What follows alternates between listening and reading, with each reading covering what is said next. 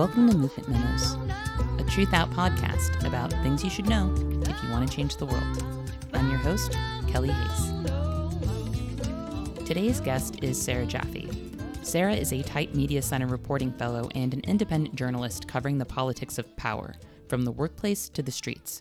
She is the co host of Dissent Magazine's Belabored podcast and author of the books Necessary Trouble Americans in Revolt and Work Won't Love You Back How Devotion to Our Jobs Keeps Us Exploited, Exhausted, and Alone. Sarah Jaffe, welcome to the show. Thank you for having me. I'm so excited to be here. How are you doing today, friend?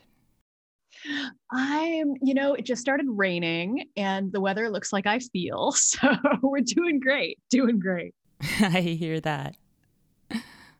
Well, this interview is actually my first time recording after a long break due to some health problems.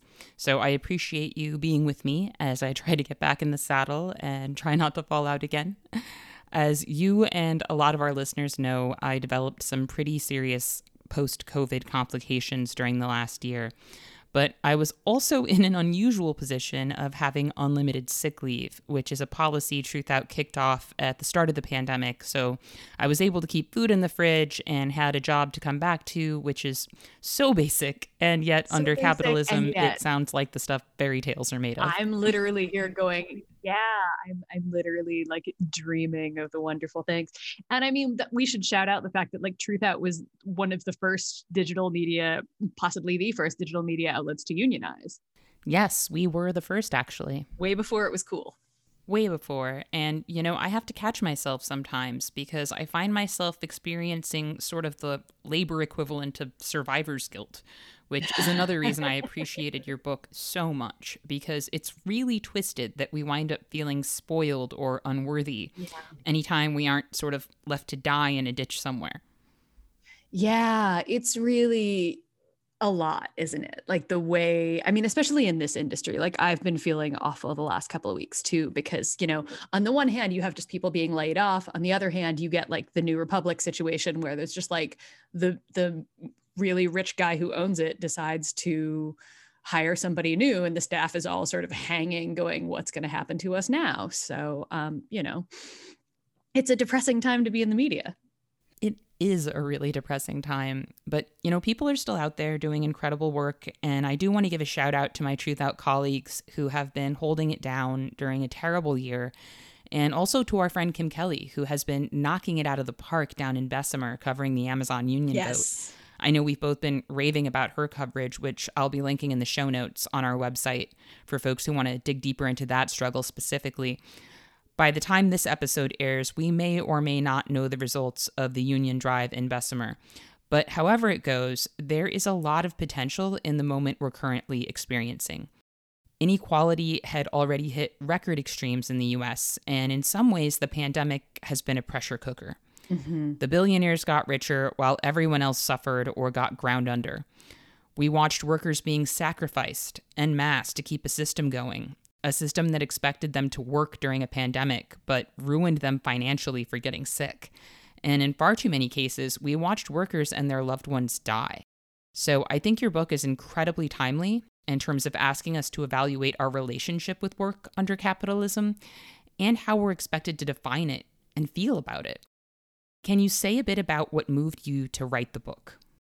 Yeah, I mean the short version is that that I have been thinking about writing this book in some form for um, the better part of the last eight years, and so that includes like when I was pitching the proposals for Necessary Trouble. At first, we didn't get a lot of bites on that one, and I was like, maybe we just toss this and I write the other one. And uh, I'm glad that I did this in the order that I did, but thinking about the shift in how we work, where we work, who's working, um, and how we're expected to feel about it was a thing that I was interested in because, like, my entire work life, I have been in either the service industry or the media. And so I've been doing some or another form of work that I'm supposed to love or at least pretend to love and when i you know finally became a full-time journalist i was talking to a whole lot of people who had similar working conditions to me. So that you know it, it, was a story of the post crash moment like my first book but it's also more of a story of the last 40 or 50 years of this shift to being expected to love our jobs. And like around the amazon story the thing that i'm fascinated with right now is this thing where they apparently have a paid ambassadors program so that workers who work in the you know orwellian named fulfillment centers otherwise known as warehouses um, they get paid to be on Twitter defending Amazon, but in this like really sort of hackneyed way that is both hilarious and deeply depressing. And so, you know, I'm just thinking about being an Amazon warehouse worker in this, you know, fairly grim job from everybody that I've talked to who does it. And then being offered, I don't know how much money because people have confirmed that they are paid, but not how much or how well, or even as Dania Rajendra of Athena pointed out, if it is in money or in, you know, Amazon gift cards or something. And the the fact that like you can get paid a little bit of extra if you want to go on your own personal Twitter, which has to have Amazon FC, whatever your name is, and then defend Amazon and then you know people have sort of boxed some of these people into corners and it's it's sort of fun to laugh at it but also really grim to think about being that worker who's like oh no if I don't like successfully defend the company then you know my little bit extra and possibly my main job goes away and they've also been making contract workers, some of whom are formerly incarcerated folks, wear anti union buttons and messaging on the job. So you have these people who do not have a lot of employment prospects basically being forced by Amazon to act as human billboards, pushing Amazon's anti union agenda. And I hope that people are taking notice of the ways in which Amazon is just adding layers of exploitation and dehumanizing its workers in order to prevent them from asserting their rights. But of course, we are not just talking about supervillains like Bezos today we are talking about capitalism and the relationship to work we are expected to have under this system. And well, you and I are about the same age, I think. Uh, mm. I think we're both 40. Yep. So we were told a lot of the same lies about what our working lives would be like that there would be jobs and that we would have no trouble finding them and that we would have no trouble paying off student loans because our jobs would, of course, pay well. And your book really attacks one of the most foundational lies that we're all told that our relationship with work under capitalism is supposed to be some kind of love affair. And that if it isn't, we just haven't met the right job yet or done the work necessary to acquire that job. Or maybe just don't have the right attitude. Because we live in a system that conditions us to celebrate each other for sacrificing ourselves to work and to hold each other in contempt for not appreciating what work we have. One thing that kept coming up in your book was how capitalist structures need to make workers feel bound together through their relationship to the boss or the company or the task, rather than their relationship with each other as workers. The company or the employer being family being one of the common refrains. And with Amazon, as you've mentioned, we've seen this manifest in the so called ambassador Twitter accounts, but as you describe in your book, the co optation of familial bonds, the sort of hoax of the familial workplace relation, is really everywhere. Yeah, I find this so interesting, right? Because when I started reporting this book, I expected to hear the family thing from like, you know, I'd heard it from retail workers before. Um, I certainly expected it from domestic workers who are literally often, you know, employed by a family to do the work that the family doesn't have time to do.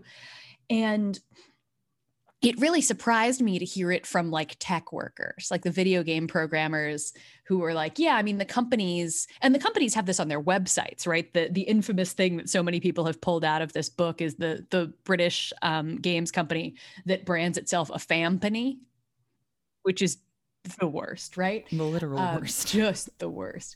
And yeah, and I think the way you put that there is really, really helpful in that, right? Like it it it at one point in time, the big work for workplace was sort of more usual than it is now, right? That that you would be in a big auto factory, maybe, right?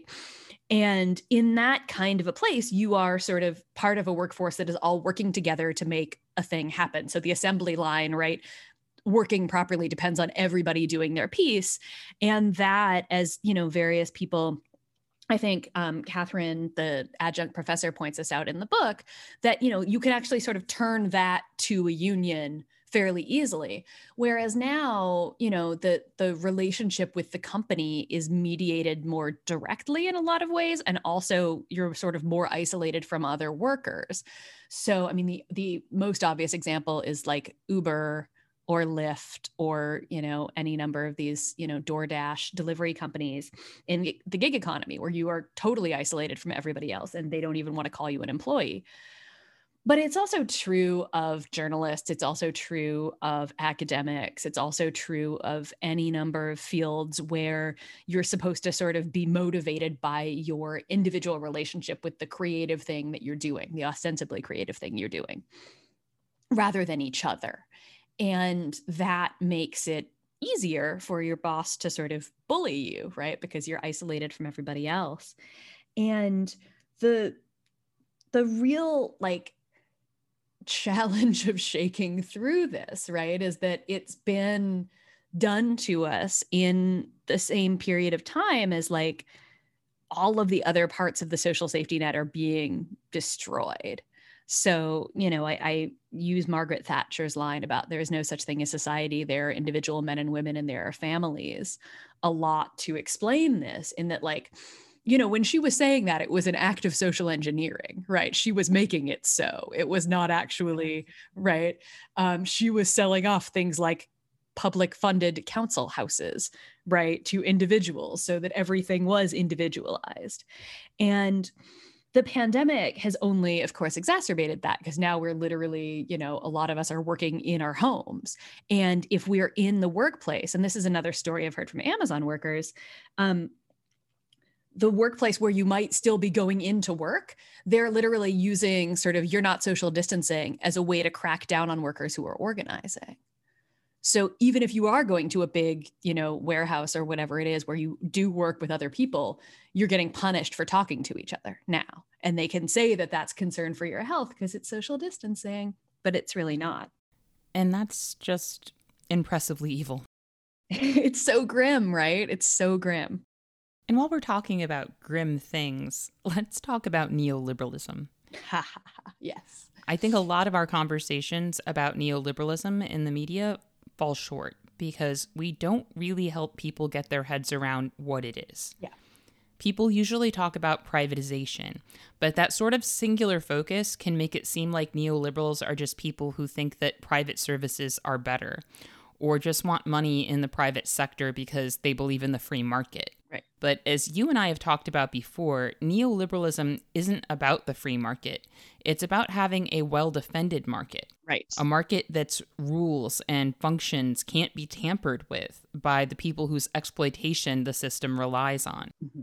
It's a system that protects markets from people and even governments who might otherwise rally against their exploitation or abuse. It's a counteroffensive in many ways against the prior gains of unions and workers who rebelled under capitalism. After losing a lot of ground, bosses and politicians needed to rewrite the terrain to better control workers, and one of the ways they have done that is by gutting public education. Right. In your book, you wrote Schools are the hinge point of neoliberalism, a place where it has been imposed and where the blame is placed for its harms. If teachers were simply adequate, the thinking goes, then all of this inequality would go away. As I was reading those words, I was nodding my head because I live in Chicago, uh, yes. where these dynamics are on display full time. I marched with our teachers when they went on strike in 2012 in a contract fight that Rahm Emanuel lost.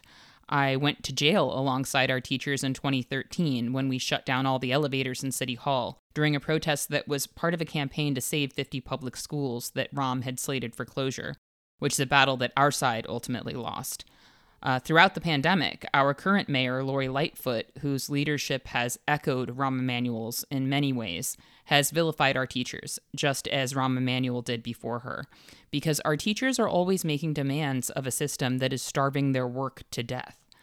Their refusal to cooperate with austerity, with unsafe working conditions, their resistance to standardized tests that do not help and actually hurt their students, is always cast as a problem and narratively, neoliberalism really has to do this, right? because neoliberal politicians are not going to fund the housing and human services and educational programs that we need to change the conditions people are living in. So they need permanent villains and false solutions. So teachers are always depicted as failing and lazy and not dedicated enough because if they aren't the problem, we might talk about what is.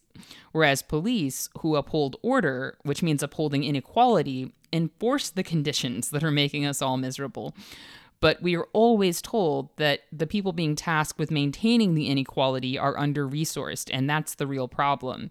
Even though it's been well established that giving police more money and resources does not actually reduce crime, which why would it, right? Police don't go around improving people's lives, it's just not what they do education and access to resources improve people's lives. So in Chicago, we have a teachers union that never shuts up about material conditions and actually makes demands around affordable housing and human services while fighting for their own contracts, and are very much part of the tradition you describe in your book of public educators being crusaders for more equitable redistribution, while also being prime targets for villainization. Can you say a bit about education as the hinge point of neoliberalism and how the vilification of teachers fits within that? Yeah, I mean, there's so much here to unpack, and the Chicago teachers give us so many great ways to discuss it.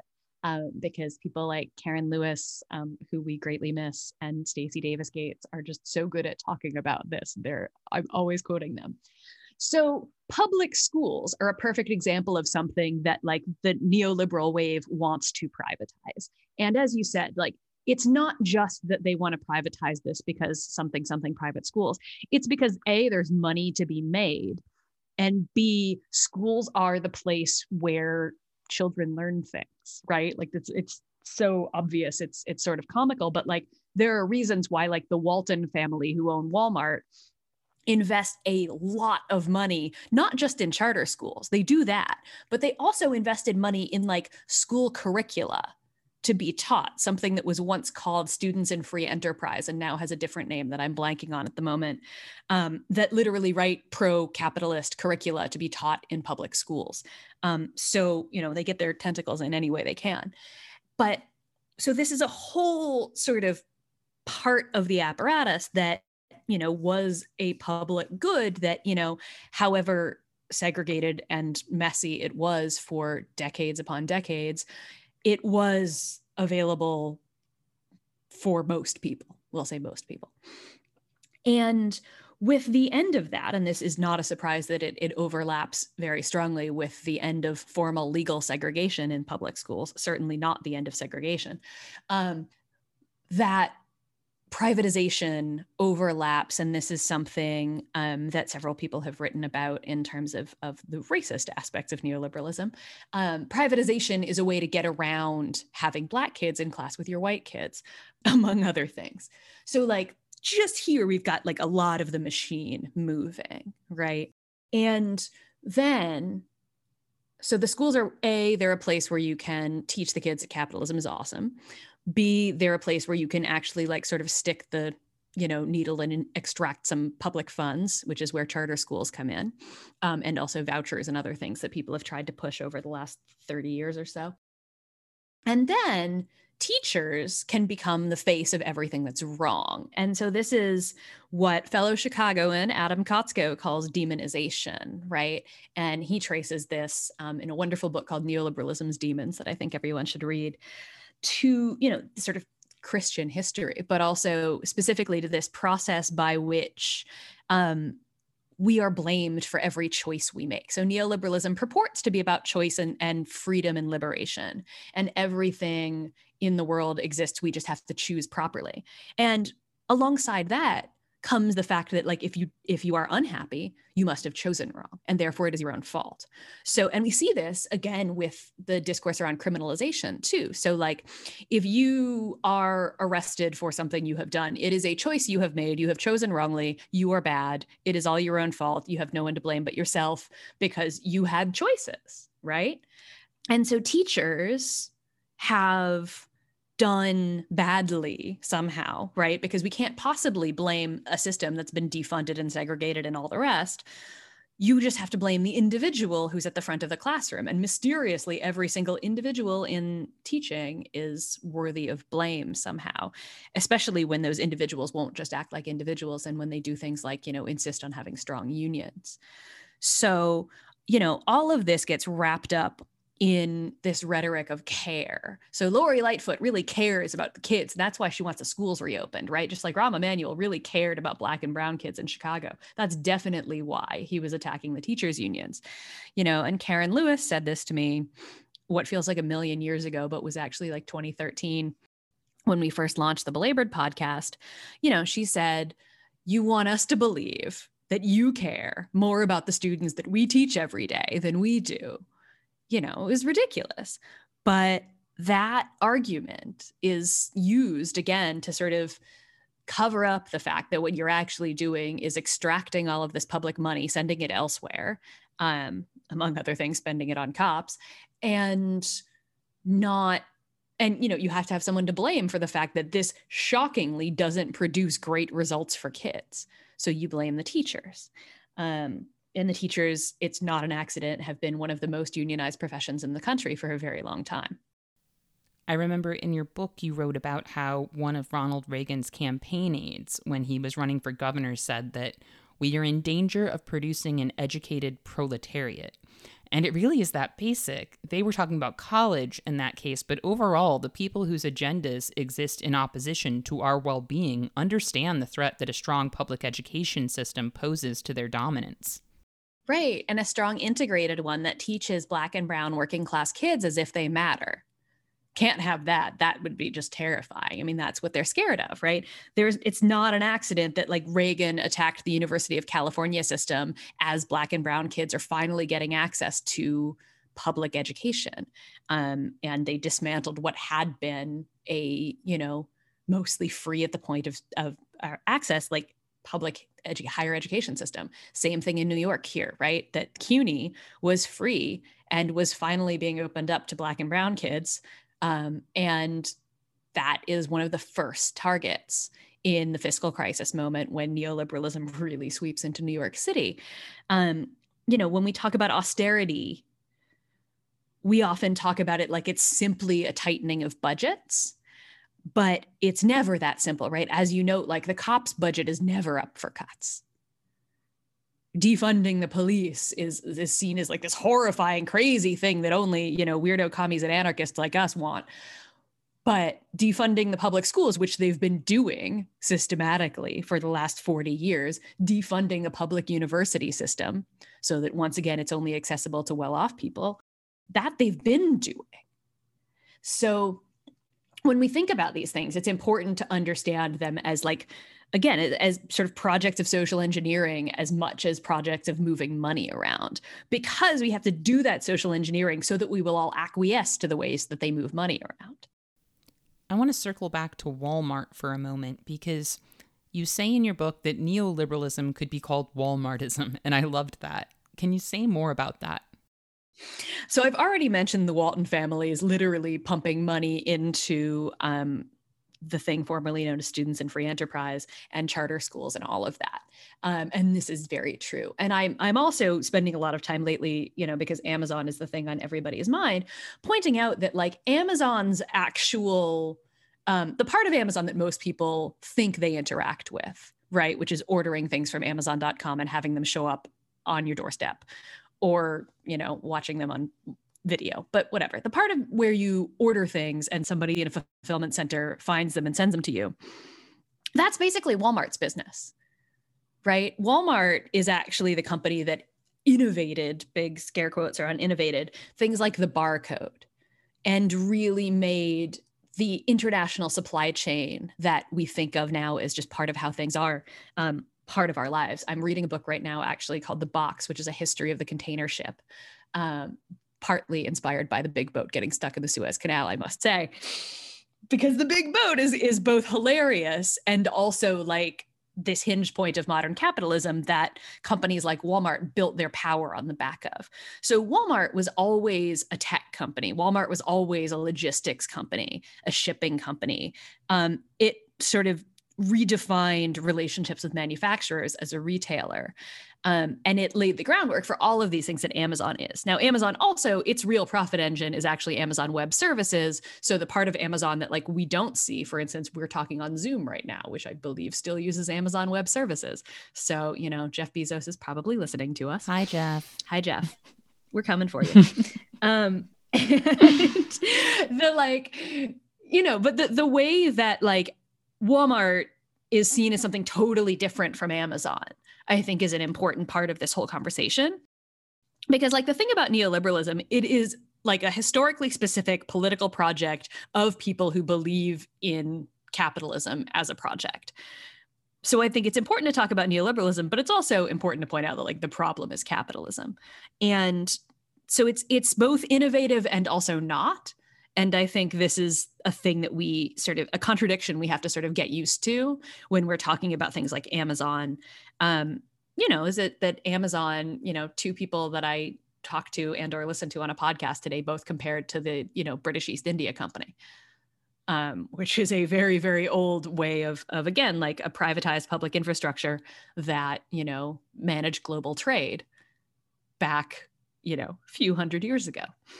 So you know these are these are the complications of talking about neoliberalism i think right? Is, is that like ultimately the problem is a system that relies on supposedly free wage labor in order to you know allow a few people to accumulate a whole bunch of capital. And the various political forms that that has taken over you know a few hundred years are worth understanding and, and picking apart um, as they exist, but also, you know, to not forget that like the whole system is is what makes all of this sort of possible and also necessary. I am just going to briefly interrupt us with a pre recorded fundraising appeal because Truthout is a nonprofit news publication that has thus far survived the decimation of independent news. But we can't create independent news on a corporate landscape without help from readers and listeners like you. So if you're enjoying the show, please consider heading to truthout.org to make a donation today. I want to talk a bit about vagrancy. As an abolitionist, I'm always interested in discussions of vagrancy, and I love how you captured in the book that vagrancy laws are sort of a way of punishing people's failure to conform to the demands of capitalism, and how this really plays into the way we're taught to moralize our relationship with work and the way the idea of safety is exploited to enforce our cooperation with capitalism. Can you talk a bit about how vagrancy laws have helped enforce our participation in our own exploitation?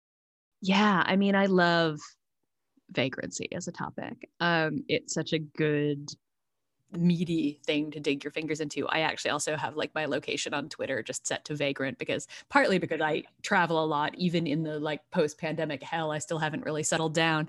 Um, but also, it's a political identification, right? Um, which is like, which side am I on in this fight? I, you know, am on the side of the people who resisted um, violent impositions of work regimes.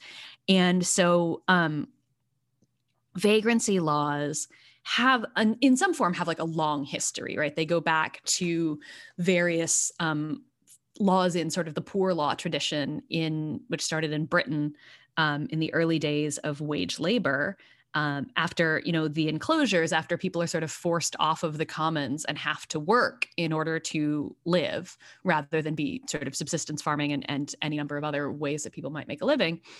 Um, they even with like all the enclosures and and the giving people very little option people still didn't really want to work because working in a factory or a mill really sucks. It's violent and awful and it probably kills you. So these kinds of laws are put in place. Um, Frances Fox Piven and Richard Cloward's Regulating the Poor is really great on this subject. Um, so the poor laws and things like that are used to basically force people to work. So you can literally be arrested for not working, and um, you will only sort of get assistance if you were determined to be sort of you know having tried to work having been a good you know work subject and being unable to work through no fault of your own this is the tradition that shaped like our welfare policies in the US, right? Like welfare reform, which I'm sure we'll get to. But the vagrancy laws, in particular in the US, are racialized because they come in as part of Jim Crow. And they are a part of the way to essentially force people who had been in slavery back to working in any conditions that the people who had been slaveholders thought were appropriate. So you were not allowed to be you know not working in the right ways. So i find like all of these discussions and descriptions of, of various ways that like black women were penalized for doing the wrong kinds of labor. So you know the appropriate work for black women was essentially to be cleaning the house and other things of white women. And if you were not doing that in the appropriate way you could be punished for not working even though you might be working very hard. You just weren't working in the way that somebody thought a black woman should work and so um, there's a story in gosh, um, it's either Tera Hunter's book, um, To Joy My Freedom, which is also excellent, one of my favorite labor histories, or Saidiya Hartman's book, um, Wayward Lives, Beautiful Experiments. Both of them tell wonderful stories about the way these laws are, are imposed, where um, a woman who had been a domestic worker for another Black family is penalized for not working because it was not appropriate for Black women to employ domestic servants. Um, there are other women that Saidiya Hartman writes about that were um, sent to the workhouse where they were forced to do laundry work for the crime of not wanting the job that they were offered. And so it's this way that, again, that like not working is not only um, penalized in that you are not earning a wage and therefore you have a hard time paying the bills, but it's literally criminalized. So you can literally be thrown in jail um, for not working and not working in the way that you are supposed to, given your race and gender. I think this idea of not cooperating with capitalism as being criminal and criminalized is so foundational in ways that people really urgently need to get their heads around. Because as I'm, I'm always saying this is an era of collapse. The system is going to have to tamp down and exact a whole lot of control over people in order to maintain our cooperation as things get worse. So many mechanisms of control exist in our society to ensure we cooperate with capitalism and when we're talking about state control and control enacted by our employers, those lines are quite intentionally blurred, especially for criminalized people whose bosses are given even more power over their bodies and their movements. And when we look at people who are on parole or who are experiencing incarceration, whose movements are being restricted, where are they allowed to go? They're allowed to go to work. So it's not really about it being unsafe for them to leave the house or we wouldn't allow them to go menace their workplaces. It's about reducing them to this necessary function, this part of them that the system actually wants and needs, and managing how and when they do it. And sometimes extracting some of that money back from them to pay for their at home incarceration. So, in this era of hypersurveillance and hypercriminalization, I think people really need to realize that we all have a stake in that. When Amazon says it needs to monitor the biometrics of its drivers for safety, we need to think about what it means for safety to be leveraged in that way. Yeah, I mean, so the fact that like Bill Clinton's welfare reform and Bill Clinton's um, criminal justice reform, both, you know, with big air quotes around the word reform, come in at about the same time by the same sort of combination of the Gingrich led House and Bill Clinton, you know, triangulating everything he could possibly triangulate and taking everything out on Black people who he presumed had nowhere else to go vote. Well, you know, that gives us the toxic mess we've got today. And I think one of the things that's that's really important to talk about because like surveillance capitalism, um, Shoshana Zuboff's book that that people um, have you know that has gotten deservedly like a lot of hype, but also I just want to note that like capitalism has always been about surveillance, also, right? Um, you know that like the the techniques of surveilling workers again whether they are enslaved or you know theoretically free workers are, are like intrinsic to the system of capitalism always have been. And just now we've got better technology for it. So you can you know have a surveillance camera in an amazon truck where like the worker doesn't even technically work for amazon but amazon has the right to spy on them. Um, or you know the the gadgets that you use if you're working in one of these warehouses where you literally have a thing that's just like strapped to your arm so like the sort of biopolitics of all of this stuff is really interesting and this is where we get to you know the amazon peeing in bottles stuff um, amazon workers peeing in bottles stuff. But so welfare reform is i mean welfare afdc aid to families for with dependent children is what the program is called. That's what we mean when we talk when most people are talking about welfare um, even though like the welfare state is a much broader thing um, AFDC, sort of like the public schools, people freak out when it starts to become available to Black women. So before that, its its foundings are sort of in the New Deal and the Great Depression um, as a way to give money to women who didn't have husbands for a variety of reasons. And when it was mostly for white women, people didn't freak out too much. Um, but it was always invasive and sort of means tested and surveilled and all of this. But when Black women start to use it, there's this again, the same sort of notion that runs through the vagrancy question is like, white people are obsessed with making black people work in this country um, and controlling how they do it. And so when you had black women getting access to money for supposedly nothing, although raising children is really hard work, um, that was the impetus for all sorts of surveillance. So, um, the welfare rights movement, which is one of the coolest labor movements in American history that most people don't know about, um, fought things like having welfare caseworkers come over and like inspect their underwear drawers because if they were found to be sleeping with a man, then that man should be supporting them rather than the government. Um, they fought all sorts of means testing um, and they you know they demanded enough money to buy like nice things for their kids and not just you know be content with whatever they got. Um, they really said that like this what we are doing is work. Caring for children is work.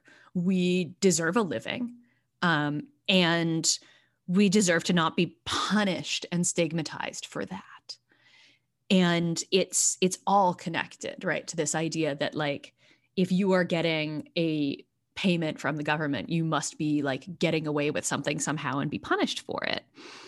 And so this sort of happens like even as the welfare rights movement is making demands in like the 60s and early 70s to the point of of almost getting their number one demand, which was for a guaranteed minimum income, um, almost passed under Nixon.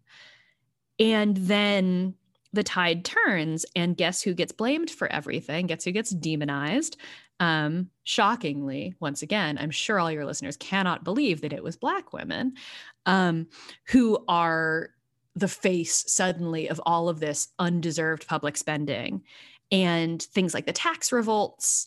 Um all of these sort of target this demonized image of the black welfare queen right and what actually happens in like California after, um, you know, the the tax revolts restrict property taxes, um, is that the entire social safety net gets slashed. Right, the public schools are, despite California being a rich state that is run by Democrats, um, the public schools have some of the least per student funding in the country.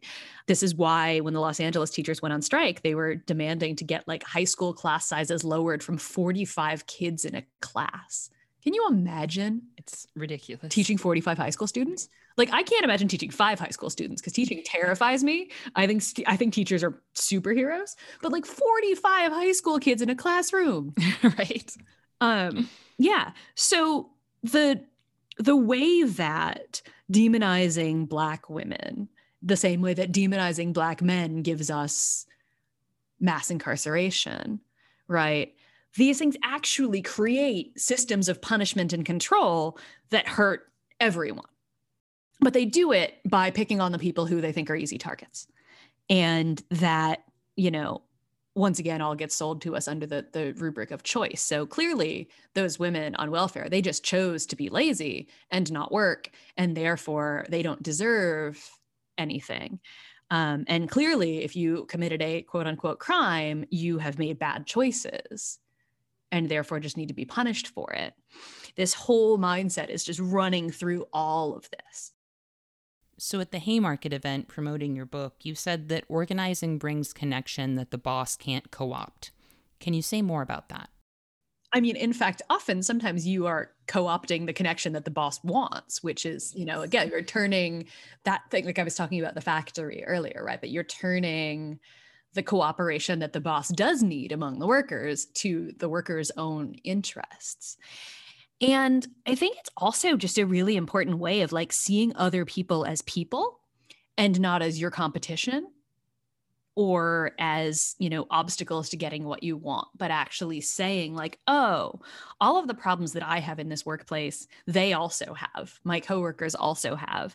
And we can solve those not by like each of us individually like maybe quitting and going getting a better job big air quotes around better job but actually by banding together and saying oh the fact that like we have to pee in bottles because we don't have enough time to go to the bathroom because this weird gadget strapped to our arms keeps track of every second we don't spend scanning items um, in a warehouse is a problem we should solve by joining a union um, or collectively walking off the job, which is also a thing you know Amazon workers have done in other places.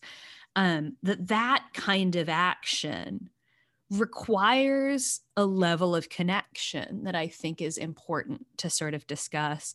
In part because like so one of the things that's happened since the the Amazon campaign started in Bessemer is that people were talking about sort of a boycott of Amazon and then the union sort of put out a statement saying we haven't called for a boycott. And like people were very defensive about this and it's kind of like look like you can not shop at Amazon. You I in fact I recommend not shopping at Amazon. But there's a difference between like being in solidarity with someone and acting in what you believe is in their best interests. And like the fact is that Amazon is so bloody huge and so much of its income is actually in like business to business or business to government, right? So Amazon Web Services has a whole bunch of government contracts and that's where they actually make their money.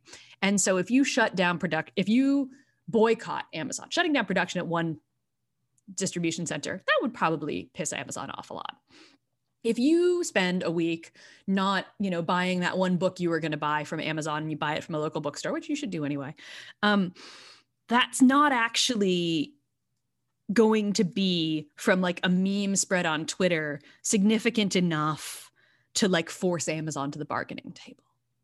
And also the workers didn't ask for it. And so like rather than doing the thing that makes us feel good which is often like kind of the easy thing. Like not shopping from amazon it can it is in a way difficult because amazon is everywhere but it's also easy right? Taking a week of not shopping at amazon is like actually a really low lift way to be in solidarity with these workers who are risking their source of income. Actually listening to and finding ways to be in relationship to these people that's actually harder and more difficult. And as a few organizers pointed out, like the best thing you can do actually to be in solidarity with these Amazon workers in Alabama is unionize your workplace.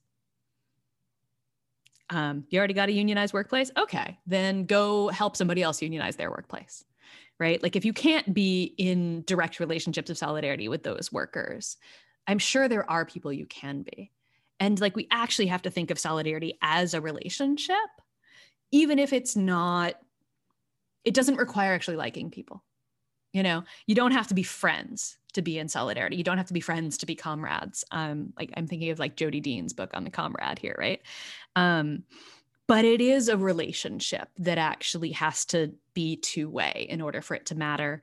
And that is actually powerful. And that is why neoliberalism is an entire social engineering project to destroy solidarity. Yes, what a powerful description of what neoliberalism is and what it does. So, we are talking a lot here about sort of being expected to love our work. If money weren't a concern, how would you be spending your time right now?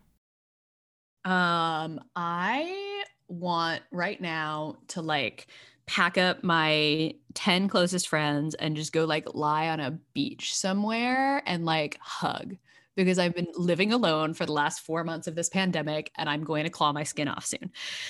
Um, beyond that, like I think a lot about the fact that like I write for a living now, which is both great and also means that like writing used to be fun for me and now it's just work. And like that doesn't mean that I don't take pleasure in like a well-written sentence or like compliments on my writing or any of these things. Like those are all great. I love them but also like I want my creativity like back in my own service in a way. And I also think that, like, on the connection front, like, I think there are so many awesome things we could all make that would actually benefit everyone if we were freed more from work to actually like do and make and share the various things that give us pleasure. I absolutely agree.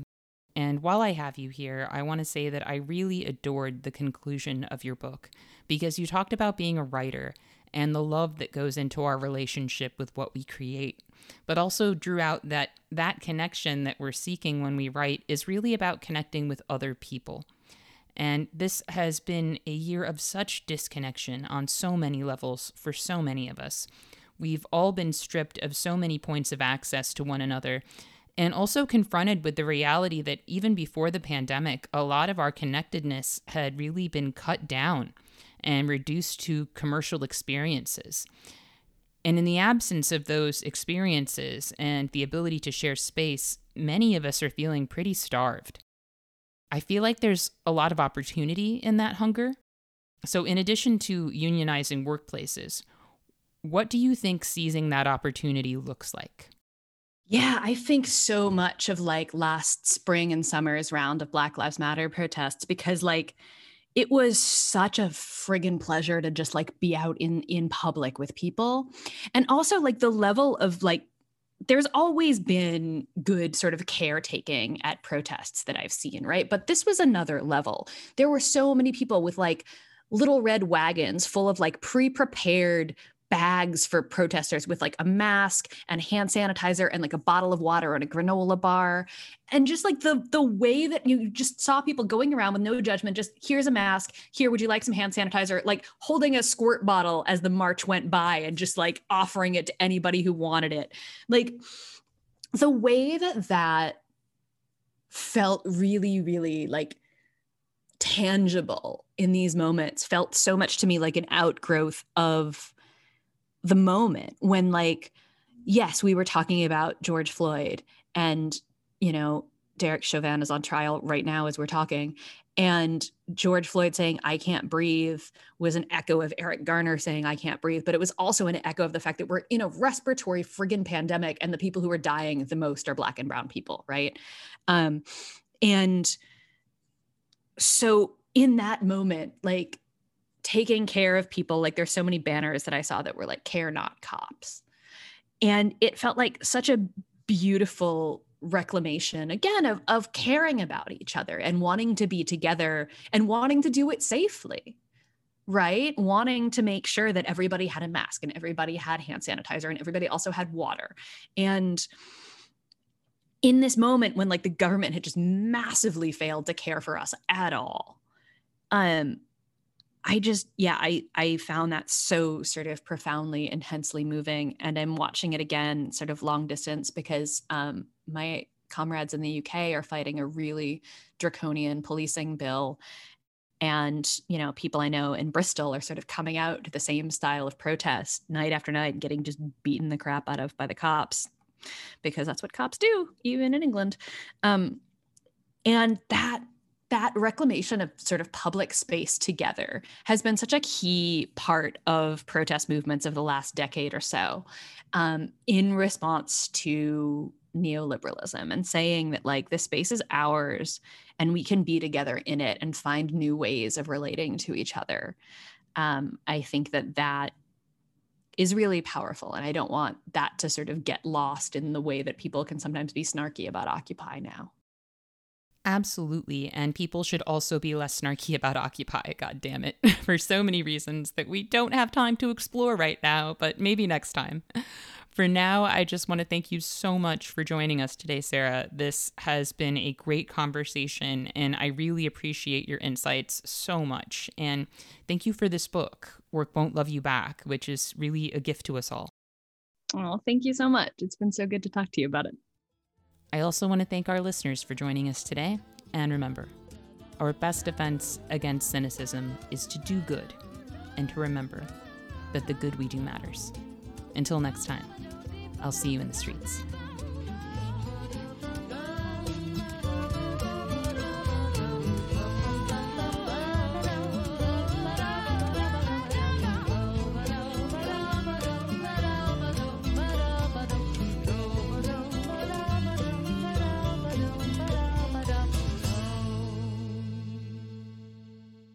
Thank you for listening to Movement Memos. This show wouldn't exist if it weren't for Truthout, and Truthout's independent news and commentary wouldn't exist without listeners and readers like you.